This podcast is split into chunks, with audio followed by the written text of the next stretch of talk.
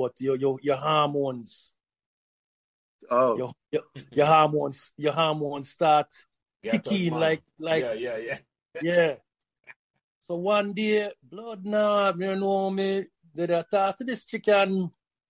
My boy, my boy, him, him, him, him wake up, it's like him, wa- not only wake up, but it's like him well, well, well stricken, like stand to attention, man, and Well, say in, in, in pitch a tent. yeah, man, him, and, and, and not only a tent, but a, a large tent, and I said, blood nah, I'm Hello, this is Jelly, your Meadowbrook Mermaids host. Would you like to know how Meadowbrook won seven trophies in four years in the 1980s?